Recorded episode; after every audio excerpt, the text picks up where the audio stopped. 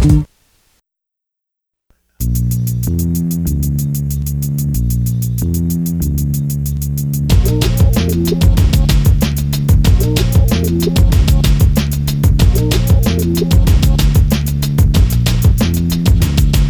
Bane.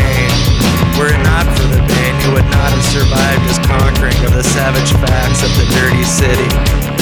Forthright and calm, they stood leagued in their success. Do these people make a living? How do the insane gather money without government help from their families? How do the insane gene carrier fathers and mothers do it then? What are their jobs?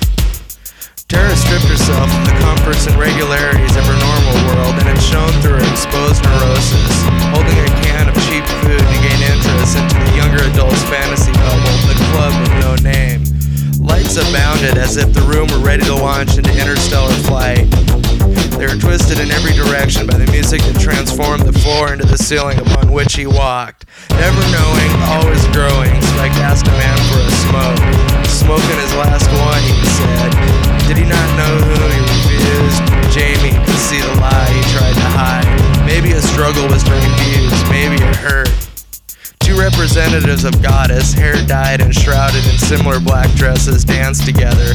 The older one, Katie, in charge, aged but not yet ugly.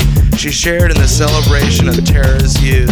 Tara kept her beauty in overabundance. She had trouble controlling it. Just her sex was in charge. At Dano's house, over blue crystal meth and margaritas, Katie instructed Spike to talk with Tara about Daddy being in charge. A blues player who'd somehow lost control and fucked Tara's little girl asshole.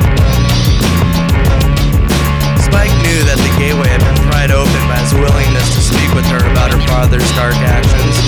So far in the past, this had happened that the psychic energy released when Tara talked was noticeable. Transparent green glow. She refused his proposals, but she didn't refuse his talk. Dano pretended to sleep with his legs holding Tara down to scribble. Living in the tent, boiling water on the morning fire, gray light and muggy air. She wouldn't even walk, so corrupt the scenery.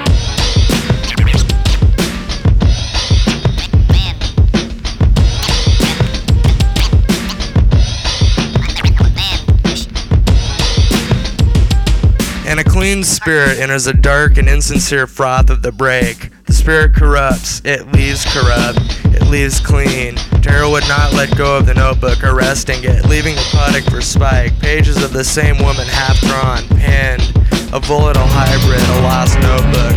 The, the league was formed, King Buck Crown, Rocket Pop and the Funky Wizard leaving on the land a dim rope of change.